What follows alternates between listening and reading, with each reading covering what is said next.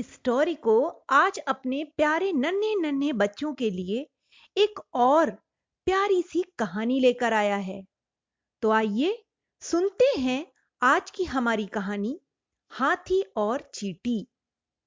एक बार हरखू किसान ने अपने खेत में गन्ने बोए, खूब मीठे मीठे और लंबे लंबे गन्ने। ऐसे कि देखते ही खाने को मन ललचा जाए। रास्ते में जा रही एक चीटी ने उस खेत को देखा।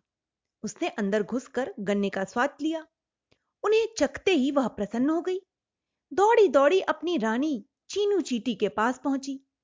चीनू चीटी वहाँ से मील भर की दूरी पर आम के पेड़ की जड़ में घर बनाकर रह रही थी। उसके राज्य में हज़ारों अन्य चीटियाँ भी रहती थीं। गुप्तचर चींटी ने महारानी चीनू को लाकर गन्ने के खेत की सारी बातें बताईं। चीनू चीटी ने आदेश दिया। तुरंत ही उनकी सारी सेना आम के पेड़ की जड़ से निकल पड़ी। आगे आगे चली गुप्तचर चींटी। वह गन्ने के खेत का रास्ता बता रही थी। उसके पीछे महारानी चीटी आ रही थी। उसके पीछे उनकी सारी सेना और हज़ारों चीटियाँ चल रही थीं। चीटियों की यह फौज गन्ने के खेत में पहुँची। गुप्तचर चीटी ने रहने के लिए अच्छी सी भुरभुरी मिट्टी वाली जगह तलाशी। चीटियाँ तुरंत उसमें घुस गईं। तेज़ी से उन्होंने घर बनाए और फिर चीनू रानी को अंदर ले आईं। दस पंद्रह दिन तक चीटियाँ बड़े ही मज़े से रहीं। खाने को जी भर कर गन्ने और घूमने के लिए लंबा चौड़ा खेत, बात करने को आसपास की अनेक चीटे चीटी। चीनू चीटी दूसरों को सम्मान देती थी। घर से सभी की बातें सुनती थी। दूसरों की सहायता करती थी, बोलती कम थी, काम अधिक करती थी। उसके इन्हीं गुणों के कारण आसपास के चीटे चीटियाँ उसका बहुत आदर और सम्मान करने लगे। सभी उसकी बातों को ध्यानपूर्वक सुनते और मानते थे। एक दिन हाथियों का एक बड़ा सा झुंड गन्ने के खेत में घुस आया। उन्होंने जी भर कर जड़ सहित गन्ने उखाड़े और खेत में घूम घूम कर खूब खाए। चीटियों के बहुत सारे बिल हाथियों के भारी भारी पैरों से तहस नहस हो गए थे। कुछ तो चीटियाँ भाग निकली थी, पर कई हज़ार चीटियाँ वहीं मर गई थीं। चीनू चीटी ने देखा कि खेत से जाते समय हाथियों का सरदार अपनी सूंड दूसरे हाथी के सिर पर फिराते हुए कह रहा था, इस खेत का पता देने के कारण मैं तुमसे बहुत खुश हूँ।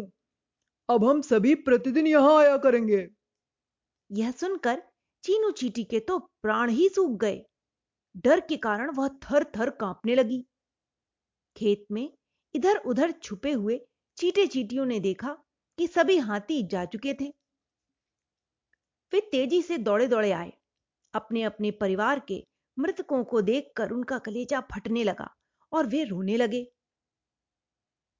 इतने में चीनू रानी भी वहाँ आ गई।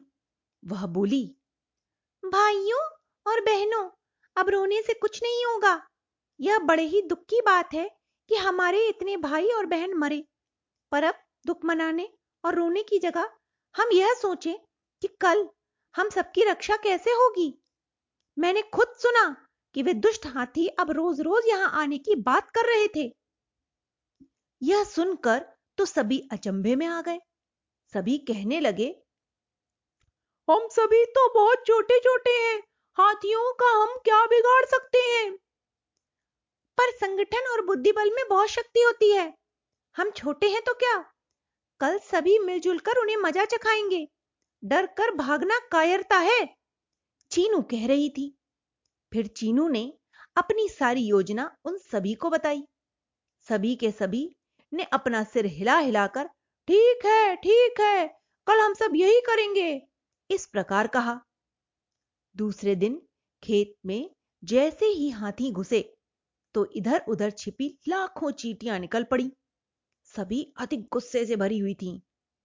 चीटियों की एक एक सेना एक एक हाथी पर झपट पड़ी। पेट, पीठ, पैर, पूंछ, नाक, कान सूण सभी में घुस घुस कर काटने लगी। हाथी सूण हिला हिलाकर चिंगाड़ने लगे। सबसे पहले हाथियों का नेता ही खेत में घुसा था। तैयार बैठी चीनू चीटी तुरंत उसकी सूंड में घुस गई। वह आगे बढ़ती जा रही थी। उसने हाथी के दिमाग में जाकर ज़ोर से काटा और बोली, बता, अब मारेगा हमें?